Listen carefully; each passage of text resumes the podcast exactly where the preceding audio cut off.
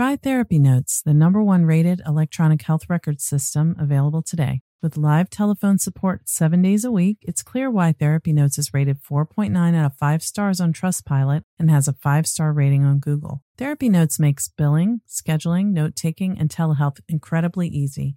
And now, for all you prescribers out there, Therapy Notes is proudly introducing ePrescribe.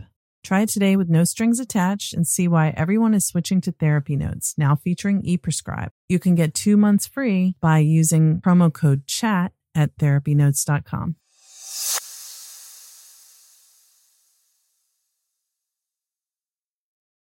Trauma Therapist Network is a website to learn about trauma and how it shows up in our lives and to find a trauma therapist. Go to traumatherapistnetwork.com to find a trauma therapist near you today.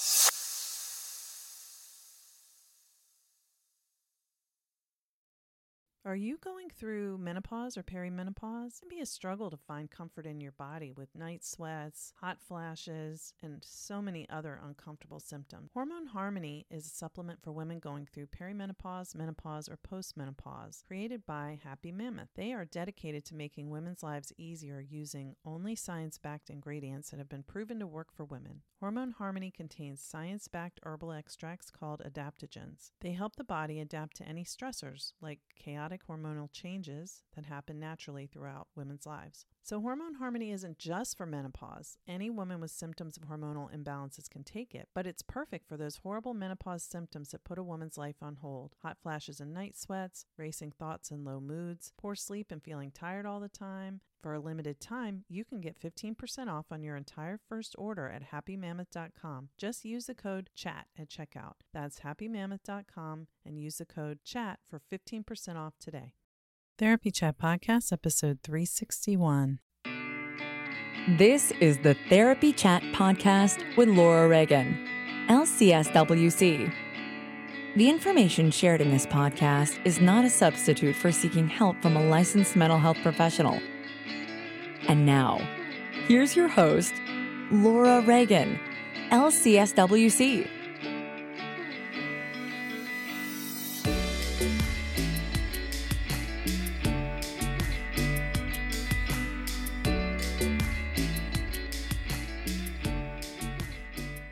This week's episode is sponsored by Therapy Notes, the number one rated electronic health record system available today. With live telephone support seven days a week, it's clear why Therapy Notes is rated 4.9 out of 5 stars on Trustpilot and has a 5 star rating on Google. Therapy Notes makes billing, scheduling, note taking, and telehealth incredibly easy. And now, for all you prescribers out there, Therapy Notes is proudly introducing ePrescribe. Use coupon code CHAT or click the link in the show notes to get two free months at therapynotes.com. Want to trade five days in chilly February to learn and play in Cancun? Then register for Innovations in Psychotherapy 2023 by Leading Edge Seminars and use code LAURA to save 10% on any five day workshop fee when purchased with a room at leadingedgecancun.com. You'll earn CEs in the morning then have afternoons for fun at an all inclusive resort. Workshops by Frank Anderson, Ariel Schwartz, John Briere, and more. Register today for 10% off workshop fees when purchased with a room using code LAURA at leadingedgecancun.com. Hi, welcome back to Therapy Chat. I'm your host, Laura Reagan. As we are moving into the winter season, it's the week before the start of winter now and got a lot of information to share with you and want to tell you about this week's episode too. So, first, I'm going to make some announcements. As the year is winding down, there are several things that I have to tell you about. First of all, if you're a trauma therapist, I want to be sure you know that Trauma Therapist Network registration is now open only until December 31st, 2022. We'll reopen in the spring of 2023 at a higher price point, but right now you can get the lowest pricing. We have three tiers of membership now to make it more accessible to all.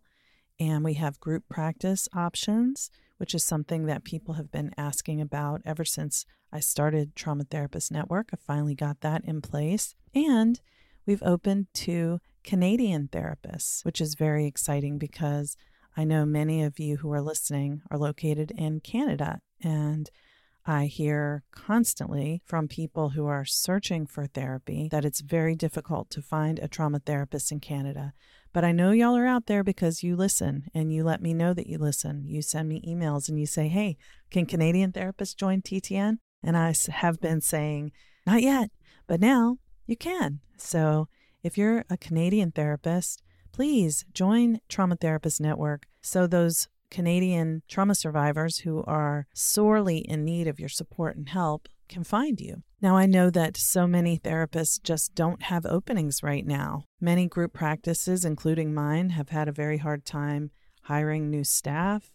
And as a result, most practices are full, many have waiting lists, many clients who are seeking therapy are finding that they don't have many good options out there, which I hate. And that's one reason why it's so important to me to help shift this perspective that we therapists out in the world have from a more top down CBT model to a bottom up, holistic, trauma focused perspective. That's the whole reason why I do what I do. And for 20 years, that's what I've been doing telling people about trauma and trying to get people to realize that trauma is real, healing is possible, not just symptom reduction or relief temporarily, band aid approach, but true healing is possible and help is available, which is why I made the directory in Trauma Therapist Network. But as so many of you who are therapists know, right now, finding new clients may not be a big priority for you. It might be more about trying to sustain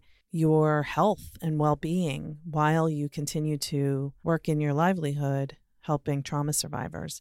And if that's you, please consider joining Trauma Therapist Network because for less than the amount you get paid for one therapy session per month, you receive so much support. Weekly calls focused on self care, case consultation, learning, workshops on mindset, and creativity and personal growth, as well as trainings in trauma focused methods. We've had a lot of demos from expert trainers like Jana Glass, who is a brain spotting trainer as well as specialty trainer for brain spotting, and Brad Kammer, the director of training and a senior trainer in the NARM Training Institute. Be sure to check the show notes if you're interested in signing up for the NARM training because Brad gave us a 15% coupon, and you can see the coupon code and sign up for the training in the show notes.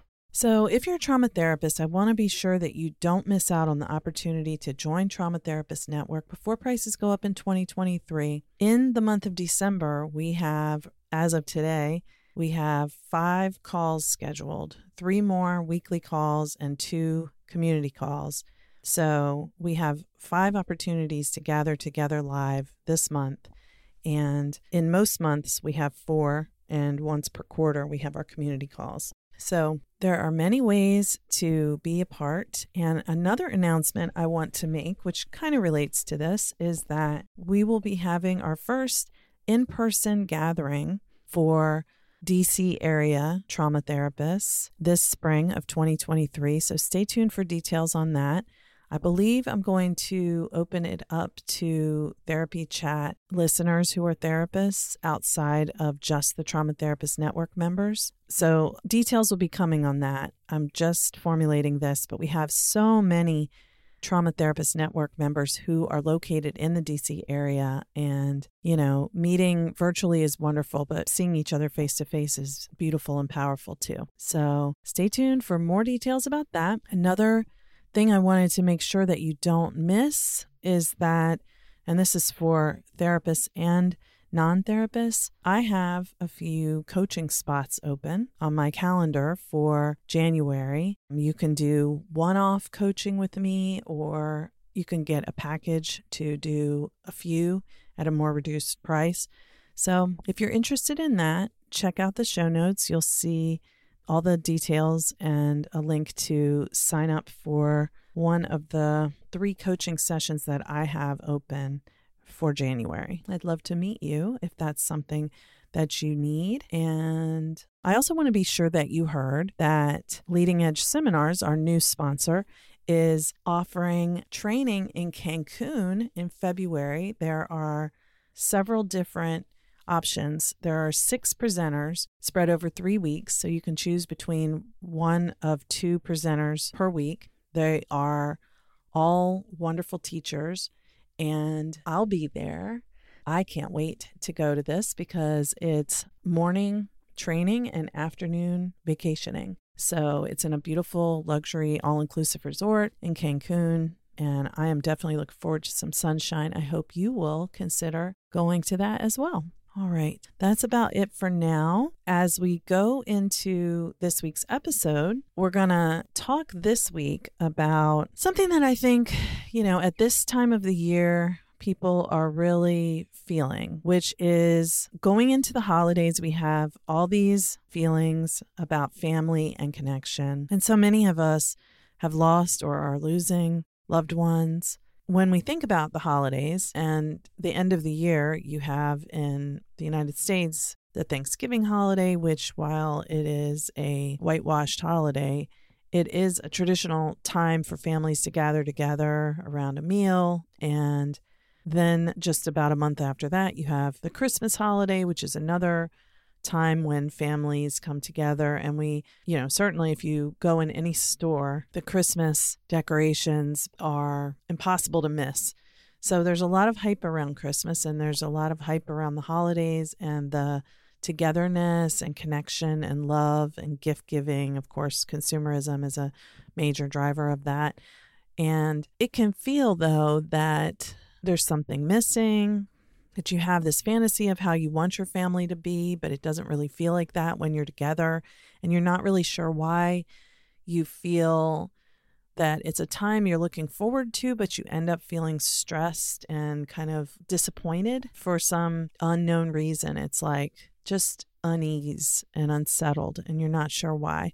So, if that has ever happened to you, one thing that might be at play could be that there could be some unhealthy dynamics at play in your family that you kind of just think of as the way things are and the way it is in all families, but they might not really be the healthiest dynamics. Even if they are common, doesn't mean they're healthy. In our culture, we tend to avoid talking about painful, sad, unpleasant things, especially in festive celebratory times like holiday seasons. So, you know, there can be this sort of feeling of that there's a lot that everybody wants to talk about but isn't being discussed and then a sense of incongruence between the the festive connected loving family that you're wishing for and the way it actually feels to be sitting with your family so I asked Sharon Martin to come to therapy chat and talk with me about how family dynamics with secrecy and shame can really impact us and what they look like. Maybe you can identify some dynamics in your family that could be improved.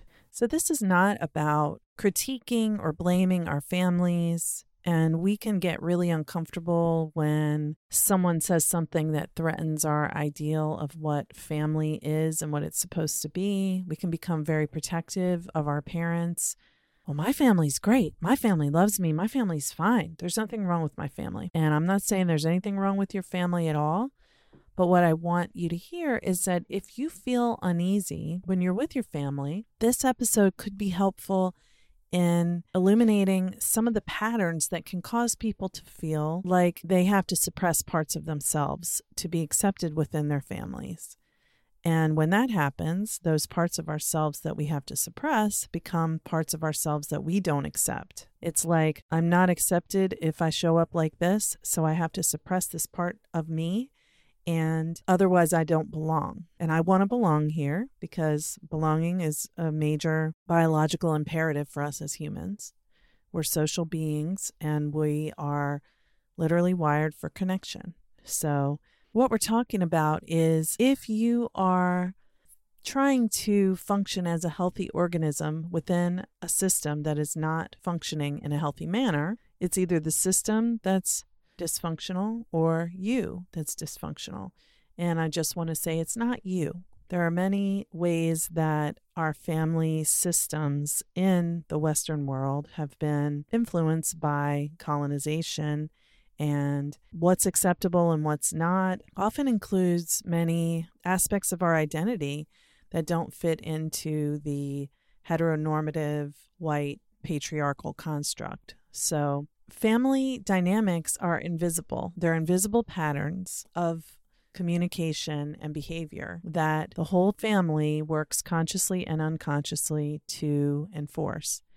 And I hope this conversation will help you be able to identify some of the patterns that might not be working for you within any system that you're part of and realize that it's not you, it's these patterns that are not functioning in a healthy way. So once we recognize what's going on, then we can do something to make it be different. For example, one of the dynamics that Sharon speaks about is people not expressing themselves. That can really do a lot of harm. And we're going to talk next week with Sharon about how to show up without abandoning yourself during the holidays when maybe your family of origin was lacking some of what you needed in certain ways.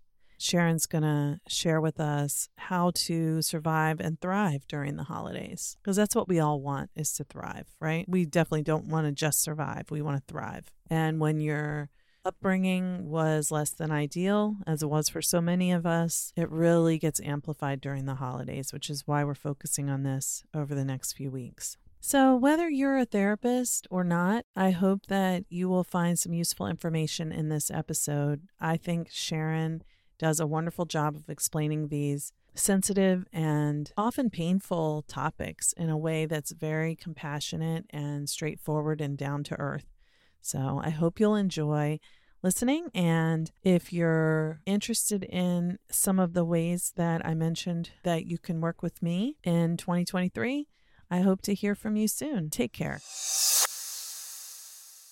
Hi, welcome back to Therapy Chat. Today, I am very happy to be bringing you an interview with someone who has been on Therapy Chat before.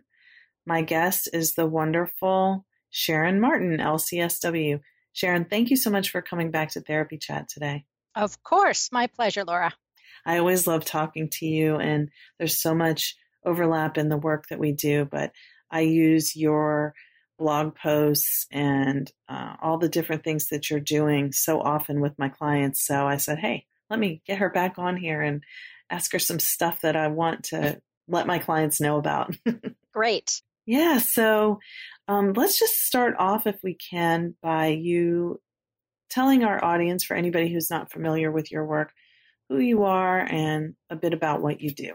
Sure. Well, I am a psychotherapist and I work in San Jose, California.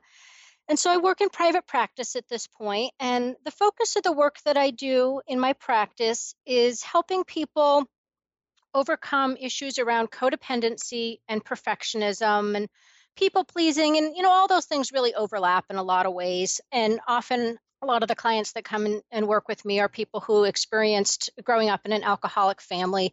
Sort of the adult child of an alcoholic is kind of the label that we put on that, just to help us kind of you know put it in, into some sense of understanding what some of the common issues are. Um, and so, in addition to the clinical work that I do, I do a lot of writing. As you mentioned, I write a, a blog called Happily Imperfect for Psych Central and write for some other places as well here and there but i often write about these same topics. So like you said you can find out find out more about what i'm doing in, in a lot of the writing that i do either there or um, on my website. Yeah and i'll be sure that at the end you get a chance to give a link to where to find all your stuff because like i said i mean i use it all the time with my clients and and i always find everything you write to be so helpful. Mm, thank you. I'm glad i'm glad that it is helpful. Yeah so, what I wanted to talk to you about today is growing up in a family where one parent, at least one parent, is an alcoholic. So, there are certain characteristics of families that are headed by a parent who's an alcoholic that are pretty common in what I see in my clients who come in as adults. And I know that what you mentioned, codependency, perfectionism, and people pleasing behaviors tend to be really common for these adults, but they don't always recognize it as being related to the way their childhoods were. So I was just wondering if you could sort of describe what the family dynamics are like in a family where one of the parents is an alcoholic. Sure. I, I mean, we can kind of get into so, what some of the the common dynamics are. I'll just sort of preface it by saying that, of course, every family is different, and this may or may not be true for the family that that you, the listeners, grew up in.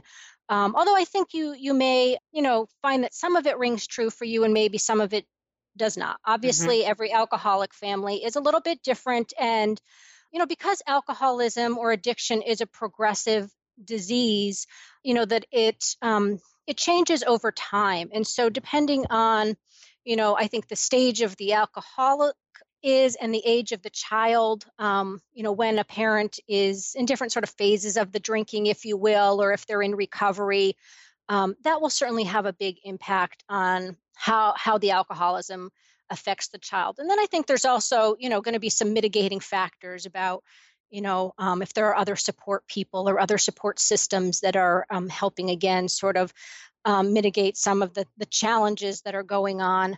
But just to kind of to start us off, I think one of the primary things that happens as the alcoholism progresses is that really the, the whole family system starts to revolve around the alcoholic and the alcoholic's ability to be able to have a constant supply of alcohol and to be able to drink and do drinking related things if you will.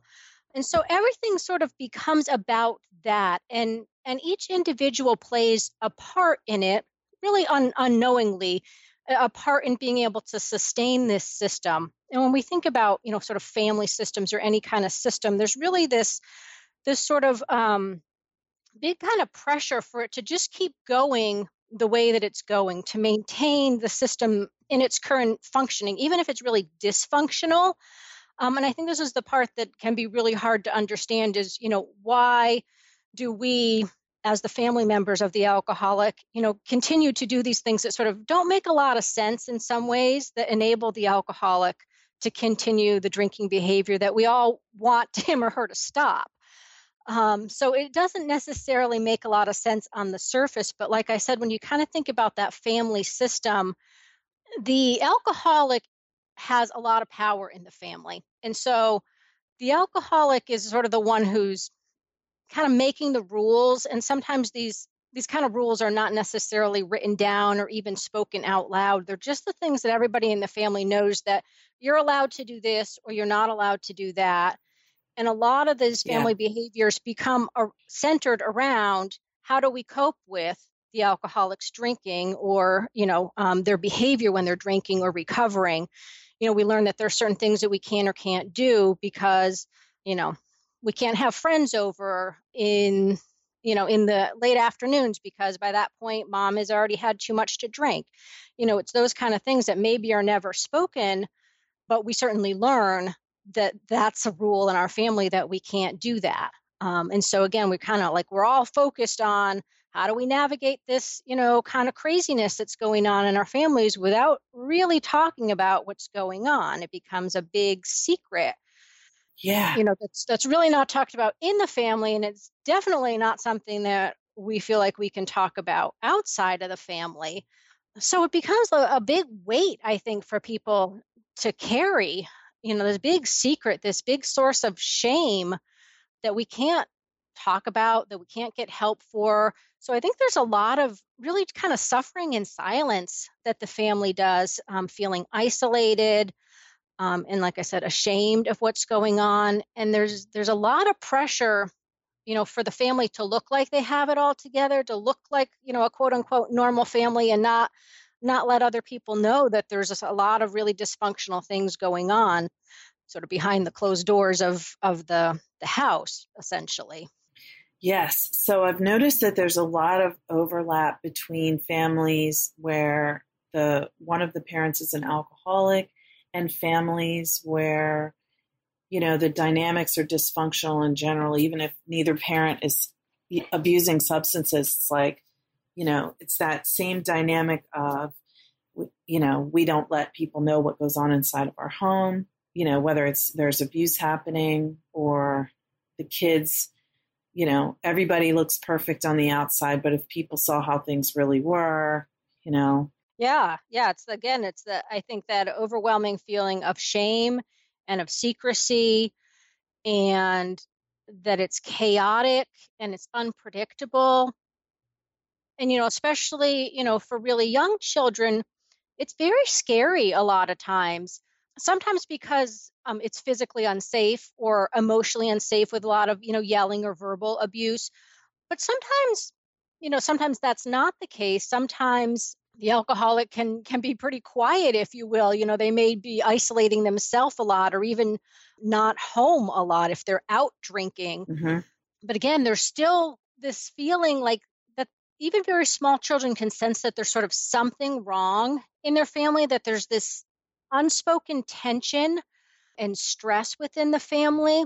And so, you know, we all know that children thrive on predictability, they thrive on routine, on, you know, knowing what's going to happen and when it's going to happen.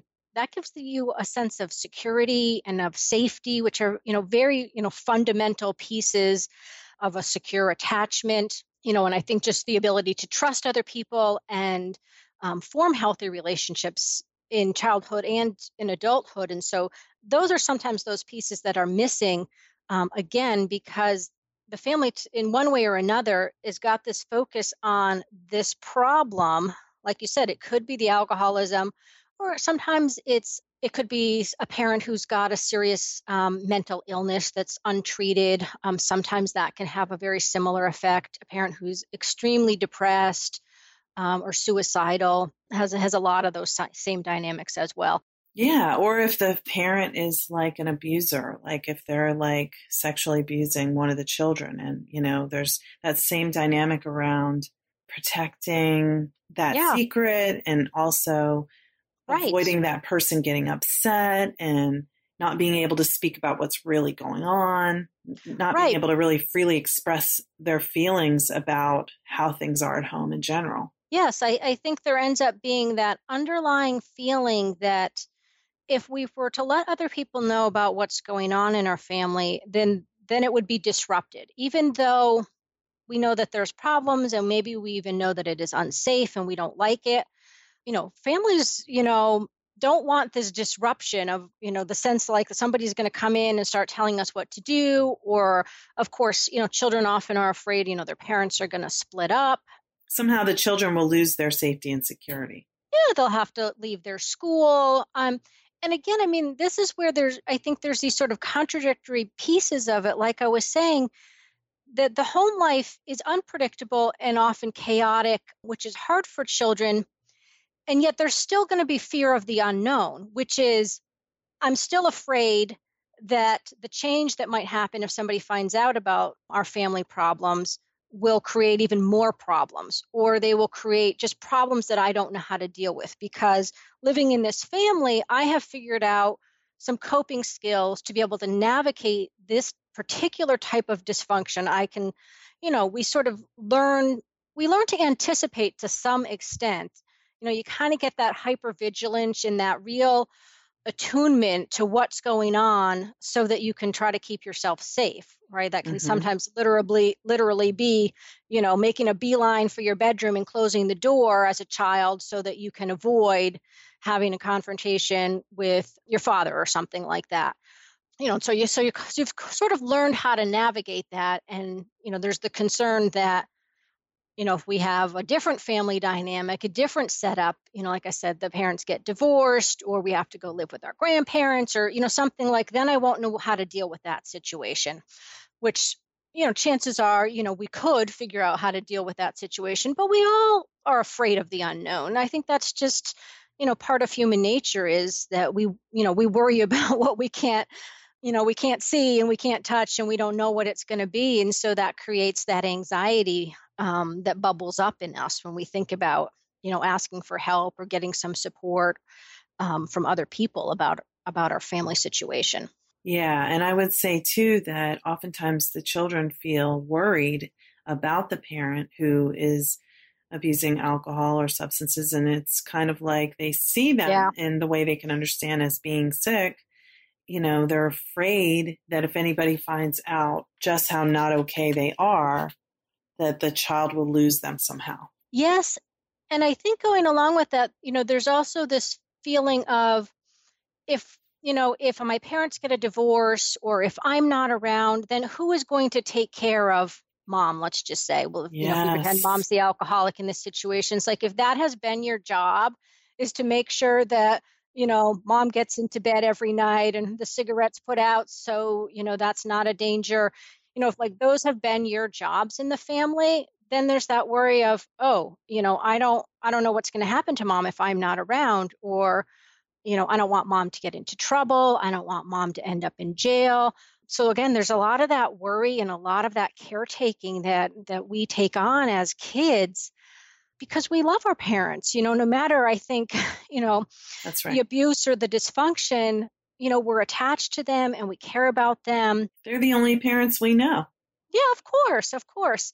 And we feel protective um, and want to make sure that they are safe.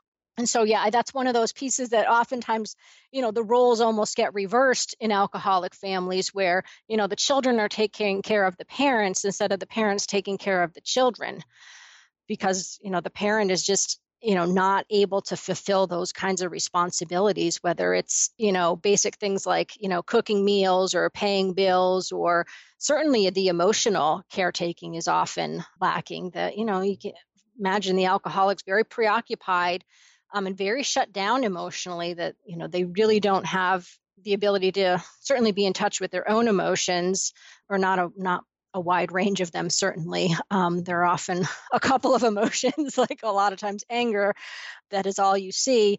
But they can't nurture, you know, you as a child emotionally and really encourage you to have much of an emotional range um, or allow you to express a variety of different emotions. The, you know, like I said, the whole family really gets shut down emotionally because it's so painful you know we really you know in alcoholic families people don't really know how to deal with the painful feelings. And so the way they deal with them is you know the alcoholic is drinking and sort of numbing out all the emotions that way. You know and for the other families there's a lot of just sort of repressing you know pushing down of the feelings um, and sometimes you know finding other ways to kind of numb out with other substances or food is a big one, of course, um, or even just, you know, TV, electronics, just kind of zoning out is, you know, sometimes the way people cope. Yes. And I would say, from my experience, I want to bring up two dynamics that I've heard a lot. One is where the child had to, the mom would send the child to the bar, or the child would even go with uh-huh the alcoholic to the bar yep. as a way to sort of make sure the person stayed out of trouble or the child is going there to fetch them for the mom. Mm-hmm. Yep. Which really puts a child in a terrible position. Yeah. Yeah. I've had had clients tell me very similar things where they were taken to the bar by their alcoholic parent at a very young age. And sometimes they're put in unsafe situations by the yeah. alcoholic parent. Absolutely. Or they were to wait in the car while the alcoholic went in to drink in the bar. Or, like you said, the other one is, you know, go find your mother, go find your father who's out drinking somewhere and bring them home safely. You know, that became the child's job, which, of course, you know, is completely inappropriate um, for a child to have that kind of responsibility.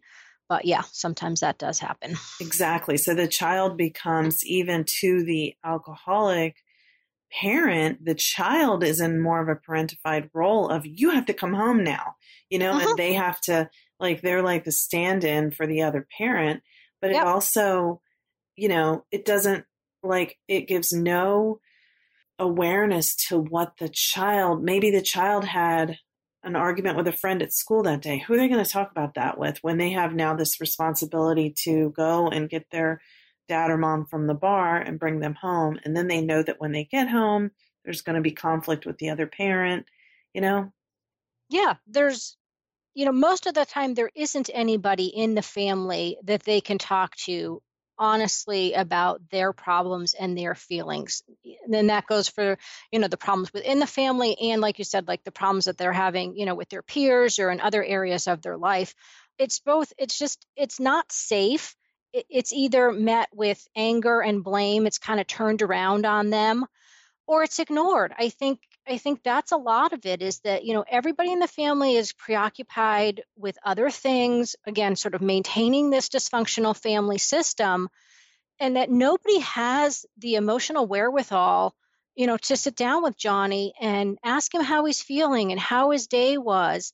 Because again, this starts, I mean, it's if we were to do that, if we had that capability in this family, it would start bringing up all of the quote unquote problems, all of the painful feelings that, you know, this family is working on trying to deny everything yeah. that's going on. We're trying to maintain this system, which means we have to say there is no problem, there is no alcoholism.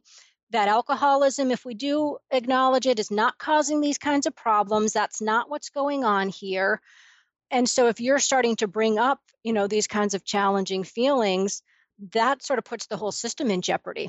The system is maintained by everybody keeping their mouth shut they're keeping their feelings bottled up and you know everyone just focusing on okay let's just you know do our best to try to you know tiptoe tiptoe around the alcoholic and you know the problems that are associated with that you know, it's very much that sense of like, I'm just walking on eggshells here. You know, I'm just trying to maintain the status quo, not rock the boat, not cause any problems, not introduce anything new to the family. Yes. So, and that's, that brings to mind the other common dynamic I've heard from clients where maybe the parent who was abusing alcohol is a single parent and uh-huh. the child would come home and just kind of, you know, come home from school and be like very hyper vigilant about, okay, what am I uh-huh. about to walk into? Am I going to find yes. happy dad? Am I going to find drunk dad? Am I going to find dad crashed his car during the day? Am I going to find hungover yeah. dad? You know? Yeah, that's that unpredictability, that, you know, feeling of being unsafe because I don't know what to expect when I come home. I don't know who I'm going to get essentially. And I think, you know, like you said, it's probably mo- more pronounced in single parent families, but I think kids, you know, when their parents are together still experience that that feeling of dread and anxiety about not knowing and like you said there's you know there's that hypervigilance again that's just one piece of how like the whole family is focused in on what's going on with the alcoholic as a way of like self-protecting i have to i have to really know what his mood is so that i can predict if he's going to do x or y here so that i know how to deal with it Running a group private practice has been a challenging and rewarding experience, and one thing that has made it so much easier is Therapy Notes. Therapy Notes makes billing, scheduling, note taking, and telehealth incredibly easy. If you're coming from another EHR, like I did, Therapy Notes makes the transition incredibly easy, importing your demographic data free of charge so you can get going right away. My team has found Therapy Notes very easy to learn, it's intuitive, the customer support is second to none. And that's one of the things that has kept me a Therapy Notes customer for several years now. Anytime I've needed to contact Therapy Notes for help with uh, an issue I couldn't figure out on my own, I've been able to get through to someone and resolve the issue within 15 minutes 99% of the time. Find out what more than 100,000 mental health professionals already know. Try Therapy Notes for two months absolutely free. Just click on the link in the show notes or enter the promo code CHAT at therapynotes.com. Thank you to Leading Edge Seminars for sponsoring this week's episode. If you're ready to get away this winter, register now for Innovations in Psychotherapy Cancun 2023 and use promo code LAURA for 10% off any five day workshop fee when you purchase with a room at leadingedgecancun.com. At this unique learning and vacation experience, you'll gain new skills and tools and earn CEs in the morning, then have afternoons at leisure in an all inclusive luxury resort. Imagine this morning coffee on your private balcony, breakfast overlooking the ocean, training until lunch with one of today's leading clinicians like Frank Anderson, Arielle Schwartz, John Briere, and more, then fun all afternoon in a tropical paradise. Sounds good, right? Learn more at leadingedgecancun.com and register today for 10% off your workshop fee when you purchase with a room using promo code LAURA. I'll see you there. Right. And that goes back to what you said about those coping skills. And I know people sometimes talk about coping skills as something that you learn in therapy to help you through. But I think you're talking about what we would really call, oftentimes we would call maladaptive coping skills. Yes, yes, uh, yeah. I kind of use the word unhealthy, but yes. essentially the same thing. But yes. yeah, like we all develop coping skills to get through life. I think you know it's not to, we don't i guess you know just for the simplicity of our conversation you know we can kind of talk about them as sort of healthier or less healthy but of course there's like all this area in between. They're not they don't nicely fall into categories like that necessarily but um, some definitely work better for us and some ultimately cause us more problems. You know and the way i i really think about this is that you know living in the in the alcoholic family it's very stressful it's very challenging um, and like we've been talking about you know kids from a very young age they learn how to deal with that. They learn how to navigate that system in order to you know keep themselves safe emotionally and physically the best that they are able to. But we don't when we're little like that we don't have a lot to work with and we do not have anyone who is modeling you know sort of the healthy coping skills so we just do the best that we can. And then this is, you know, kind of where we end up in, in adulthood, you know, sort of struggling with certain aspects of our relationships or just aspects of our life because we are continuing to use those sort of unhealthy coping skills that we learned through no fault of our own. Mm-hmm. They were mm-hmm. the best that we could do when we were children um, and with the resources that we had but it's often in adulthood or maybe you know in adolescence where you start to realize like this isn't really working that well for me. You know this being you know super responsible and taking care of you know my parents you know when i was 10 you know that was like a pretty good coping strategy for me in that family. But you know here i am when i'm 30 and you know i'm burnt out at work and i'm you know resentful because i keep you know, giving and giving and doing things for my partner and my friends, and I don't get anything in return, then you start to go, well, you know, hey, maybe this isn't working out so well for me anymore. I really need to make some changes. I need to learn how to set some boundaries and I need to learn how to take better care of myself, you know, so that I will feel better and I will be happier and I will be healthier. And that's where, you know, there's there's sort of like there's there's roots that go back you know to our childhood in some of the things that are that are causing us you know challenges in our adult life. Um, and maybe the the the, connection is not always obvious like you were saying at the beginning of our conversations but but often that's that's what's happened is that you know they are really things that um, worked well for us at one point but now we realize we have more options you know that to me that's one of the big things is you know like once you get to be an adult and you leave home, it's not like all of this just magically goes away. Right. And, you know, I think that's often the fantasy is I'm going to leave home and I'm going to leave all this dysfunction behind and I'll start fresh and I'll yes. be different. But, you know, like we obviously can change. But, you know, to some extent, like this mold has been set and we have to work hard to make the changes that we want, you know, as adults but yes, I mean, it, it comes with us into adulthood. Yes. Um, and, you know, it takes us a long time to kind of unwind some of it and and figure out what else we can do. But like I was saying, I mean, one of the great things is that you recognize now I have so many more choices. There are so many different ways that I can manage things. I have more resources. I have more support people, hopefully. You know, when you're a child, you're you're limited. I mean, there's, you know, only so much that you can do. You obviously don't have independence, you know, to to um, exercise a lot of the options that you have when you're older. Yes, very little control, and you have to do the best with what you have. But when you become an adult and you start to examine, hmm, now why do I do this? And is it working for me? That's your opportunity to say, how do I want to do things differently? What are the, you know, what are the needs that I have that really weren't met when I was younger? And how can I get them met now in a way that's healthy for me and healthy for my relationships? Yeah, absolutely. I mean, and, and something even just as straightforward as, you know, deciding what relationships you want to continue to have. You know, when you're a child, you get the family that you get basically um, you don't get to choose you know whether you want to continue to have a relationship with your parents when you're living under their roof mm-hmm. you know but you get to be an adult and you now realize that wow i can choose to no longer be friends with this person who continues to you know speak abusively towards me that's an option that i have and that's those were not options that you had as as as a child and it's you know sometimes it can just be very empowering to realize that that there are those options for you now.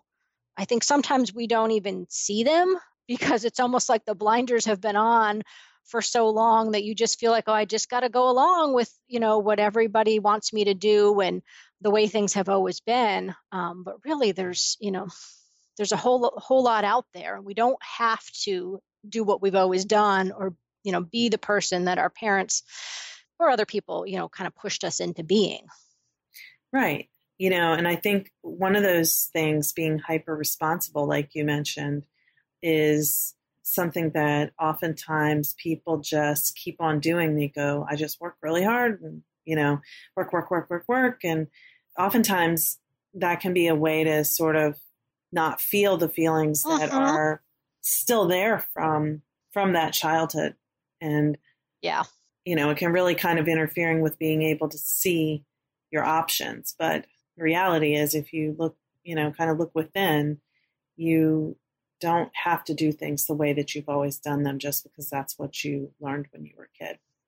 Yeah, and I think, you know, the other thing that that reminds me of, Laura, is that, you know, I think sometimes, you know, folks, you know, when we start talking about making changes, there's almost this sense or this fear like that we're suggesting that you do a complete 180 and like, you know, you do the opposite of what you've been doing. And I think, you know, especially when it comes to something like being very hardworking, be, being very responsible, taking care of other people, you know, these are definitely things that are socially acceptable. They are encouraged in our society to a certain extent, and that they definitely have their pluses. So mm-hmm. it's not like we want to just completely stop being a hardworking, um, responsible person. Oftentimes, it's just like, can we dial it back a little bit? You know, can we do a little bit less of that? Can we learn to balance it out a little bit more with some rest and some fun? Right. You know, so so that um not at so the expense yeah, of your like, own happiness. Yeah, it kind of works better for you that you're you know you're getting the advantages but not the disadvantages of doing things to the extreme you know and that's that's definitely one of one of those outcomes of of growing up in an alcoholic family is that things often you know we sort of see things as black and white you know it's like it's right or it's wrong or it's good or it's bad for us and oftentimes there's there's a lot of the shades of gray. There's things that we can do a little bit of and that can be and that can work well. We don't have to do it you know to excess or extreme with things. We can you know have a little bit more self-compassion you know for ourselves and we can set more realistic expectations for ourselves rather than just being so hard on ourselves all the time you know almost to that perfectionistic um, standpoint sometimes you know that that again is sort of that that outgrowth of of you know i think the shame and you know just being so shut down and needing you know the approval from somebody or something outside of yourself to validate that you're worthwhile yeah I'm with you. I'm with you. Yeah. So I mean, sort of, you know, just just thinking about small changes, I think, is is often much more doable for people, and it's less scary, obviously, than saying, you know, let's you know let's overhaul, you know, all these coping skills that you had. Oftentimes, it's just some small changes, some small adjustments can make a big difference for people. That's very true. Very true. So, one thing I wanted to be sure to touch on is if you could tell us kind of what are the, the common roles that people tend to have in a family where one of the parents is an alcoholic. Sure, um, I can go over that briefly for you. So, so these family roles um, for an alcoholic family were developed um, by Sharon Wegscheider Cruse, and I probably butchered her name, so sorry about that. But um, and she did a lot of work um, with alcoholic families, and she came up with these five um, specific family roles that um, she just saw over and over again working with alcoholic families, and it really is pretty remarkable. I think when you when you hear a little bit about them, my experience is that it really resonate with people and like I said, it, it's um, it's almost just sort of shocking to hear them and go, "Oh yeah, that was that was me, that was my role, or that was my brother," mm-hmm. um, and just sort of how pervasive they really are for people. So the first role is is called the enabler, and this is in most families it's usually the spouse if there is one. And maybe I should just back up for a second. Is um, these roles are sort of semi fixed within families. Um, people can switch roles and you can have more than one role at a time. So it does get a little bit confusing, but I'm just going to tell you sort of the mo- the most um, common formulation of how this looks. So so usually the enabler is um, the spouse, and the enabler is the primary person who is trying to maintain um, the status quo and is trying to um, you know sort of unconsciously help the alcoholic continue drinking but not have the negative consequences disrupt the family system. Um, and then the next one is the hero, and this tends to be most often the oldest child in the family. And the hero, you know, I like to think of the hero almost as the perfect child or the very responsible child.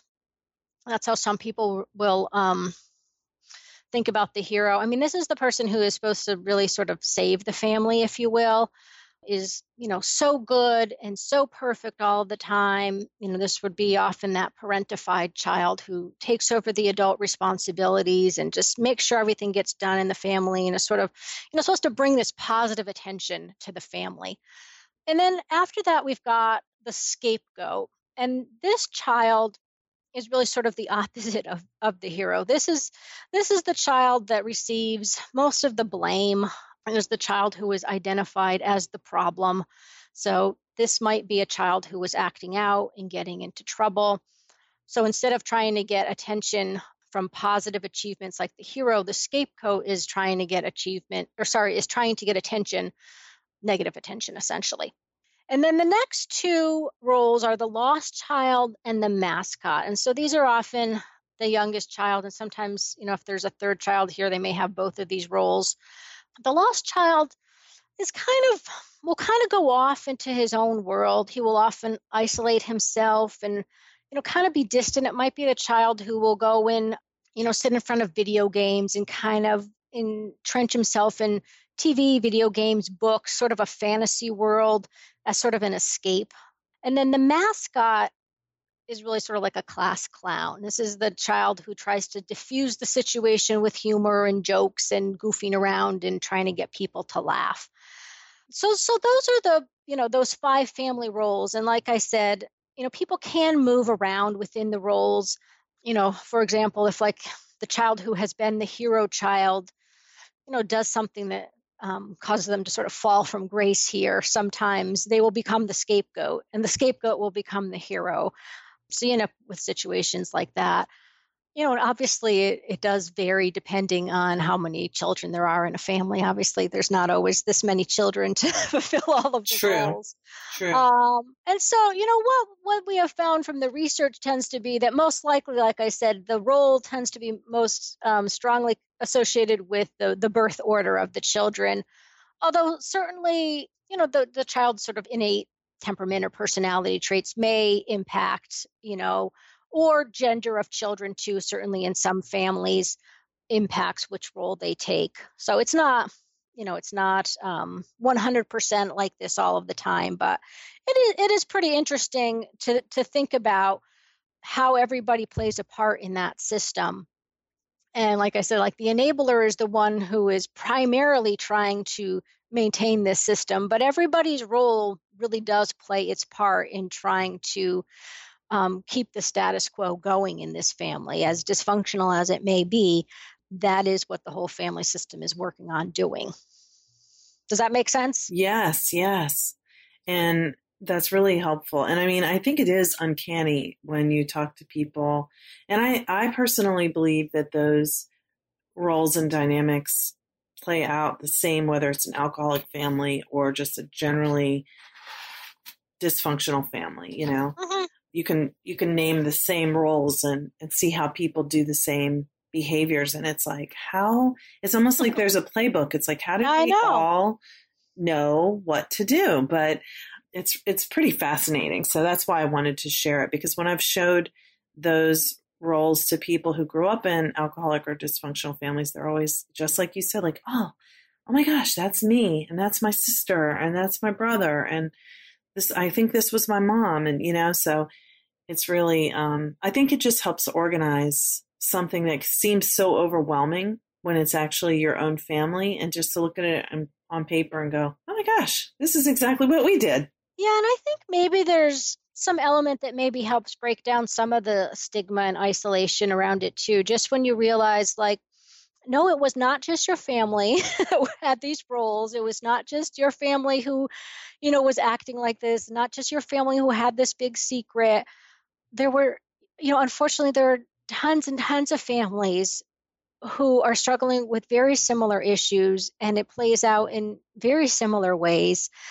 But you don't realize that because we're not talking about it. Yeah, and, and to me, the other thing that, that's kind of fascinating about it too is just you know even in healthier families siblings within within a family can have such different experiences. But i think this is very poignant too just to eh, you know recognize that you know two or three or four siblings in this family can have such a vastly different experience of growing up in the alcoholic family in terms of what was expected of them and how they went about trying to cope with it um, and what the you know sort of the outcome has been for them what they continue to struggle with as an adult. Yeah it's it's interesting just how how different that experience can be for people. Yeah it's so interesting. I often talk to people who will say you know maybe it was just them and a younger sibling and they'll say why do i feel so terrible and so you know, wounded by my childhood, but I look at my younger sibling and they really don't seem to suffer the same way. And I, I always say, well, what did they have that you didn't have? And they're like, I don't know. And I'm like, you, the older sibling who was, you know, they're kind of buffering and helping to soothe and ease things as much as possible for the younger sibling, which is, you know, not always the case. They can't always yeah. do that, but it's it's a pretty common scenario. Yes, yes, they often are the protector. Mm-hmm. Um, you know, that's I think part of that hero that often that oldest child is the one who, you know, keeps the little one safe. Yeah. Which is, you know, then the older one misses out even more on the normal developmental tasks of childhood and doesn't get to be just a kid. Oh, absolutely. Yeah, that's often often the feeling that people have is that they they didn't get a chance to be kids to just play and be carefree and you know do normal you know childhood activities. It was you know they had to grow up really fast. Yeah. So for the last last part of our conversation i would like to ask a question that was submitted by one of our listeners. I think this is so fun that someone who was listening um, found out because I told them that I was going to be interviewing you, and they said, "Oh, I want to ask her a question." So this this is the question. It's from Elizabeth, and she said, "As someone who grew up with an alcoholic father, I personally know the burden that alcohol addiction places on families from a very early age." She said that she did in her therapy a genogram where she mapped out characteristics of her family relationships and realized that there was transgenerational alcoholism and substance abuse on her father's side of the family, um, especially among the males. And so she wants to know what can you say, Sharon, about what are the drivers that cause individuals to repeat those behaviors across generations? Because she's wondering why someone who grew up in a family where their parent was an alcoholic would grow up and do the same thing, be an alcoholic? Yes, it's a, a fabulous question and one that I think on the surface is, you know, a big conundrum. Like, why would you repeat, you know, this mm-hmm. very dysfunctional system? You know how devastating it was for you, and you don't want to do the same to your children. And I and I really do believe that that is that is true for people is they don't want to repeat this cycle you know so interestingly i think we we should probably just throw in one one piece is that you know we know that addiction has a genetic component. So that's part of it is that some people are are more prone to you know becoming addicted to alcohol or drugs or other kinds of substances or things. Um, so that's part of why we see alcoholism or drug addiction um, you know going through generation upon generation. But the other part is that these family dynamics get repeated over and over again for a number of reasons. Like one is you know this is what was modeled to you and like we were talking about is that this is how you learned how to solve problems. This is how you you know learn to deal with painful feelings. Um, this is how you learn to relate to other people. This is how you learned how to feel about yourself. Um, those basic ideas about your self-worth you know come from that experience in that alcoholic family.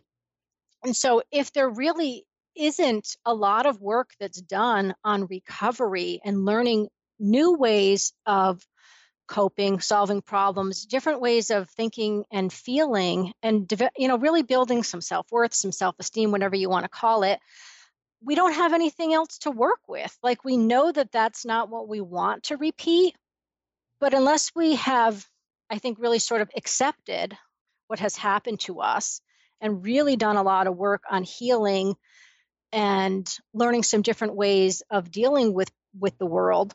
We we essentially don't have any new ways of doing it.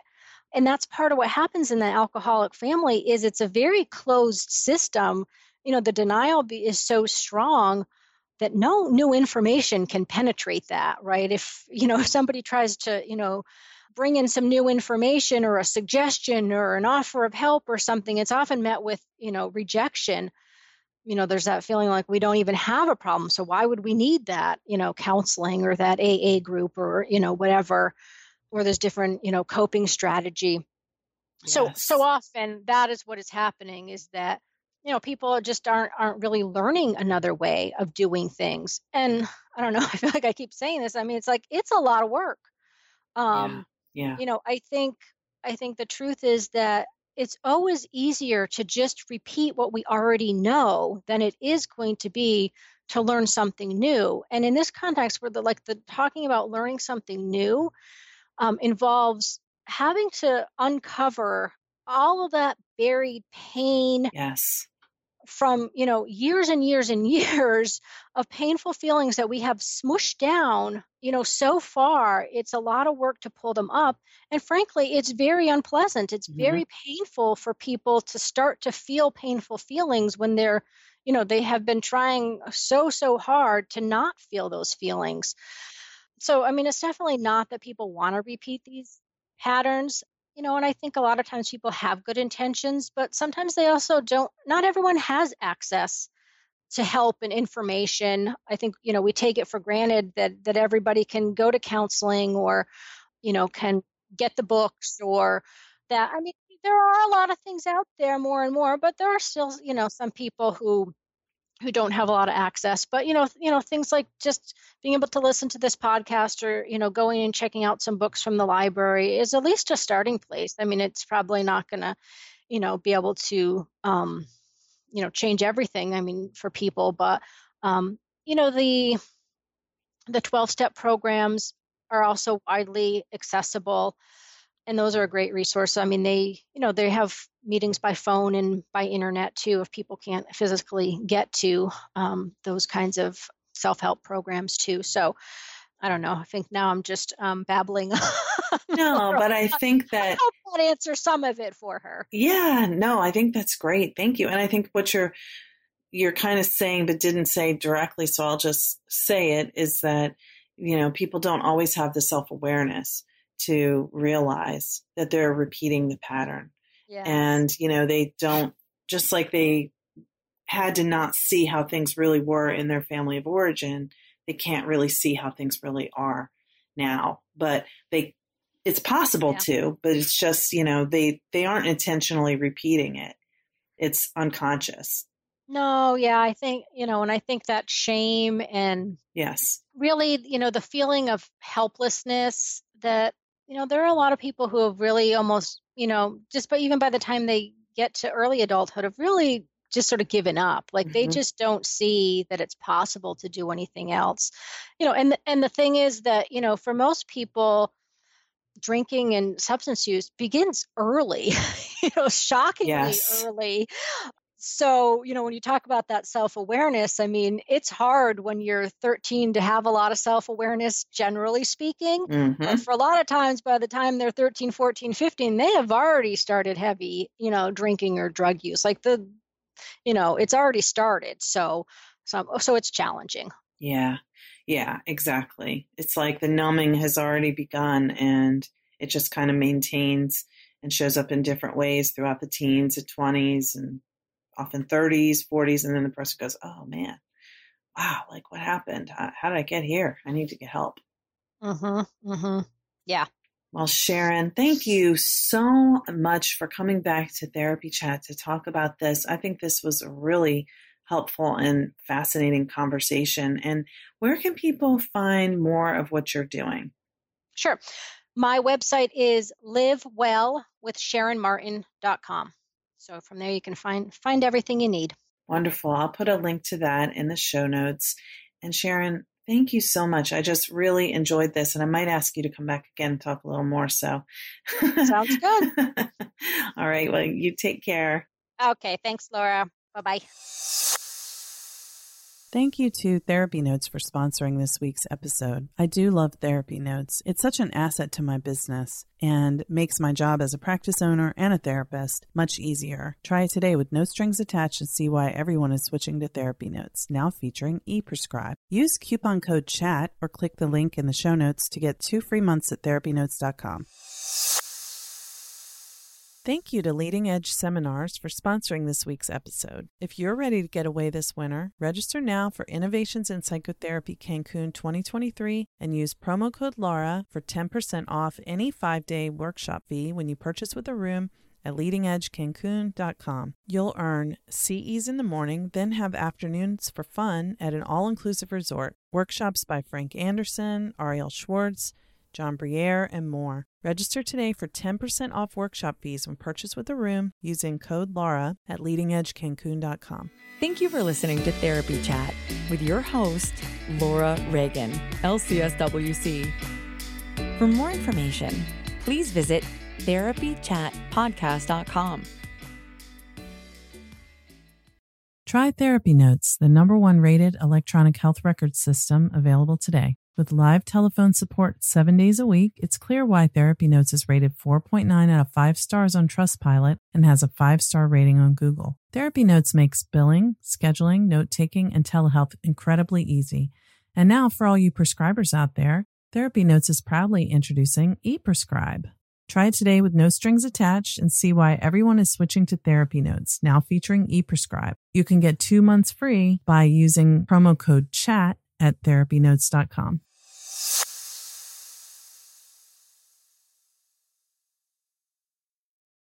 Trauma Therapist Network is a website to learn about trauma and how it shows up in our lives and to find a trauma therapist. Go to traumatherapistnetwork.com to find a trauma therapist near you today.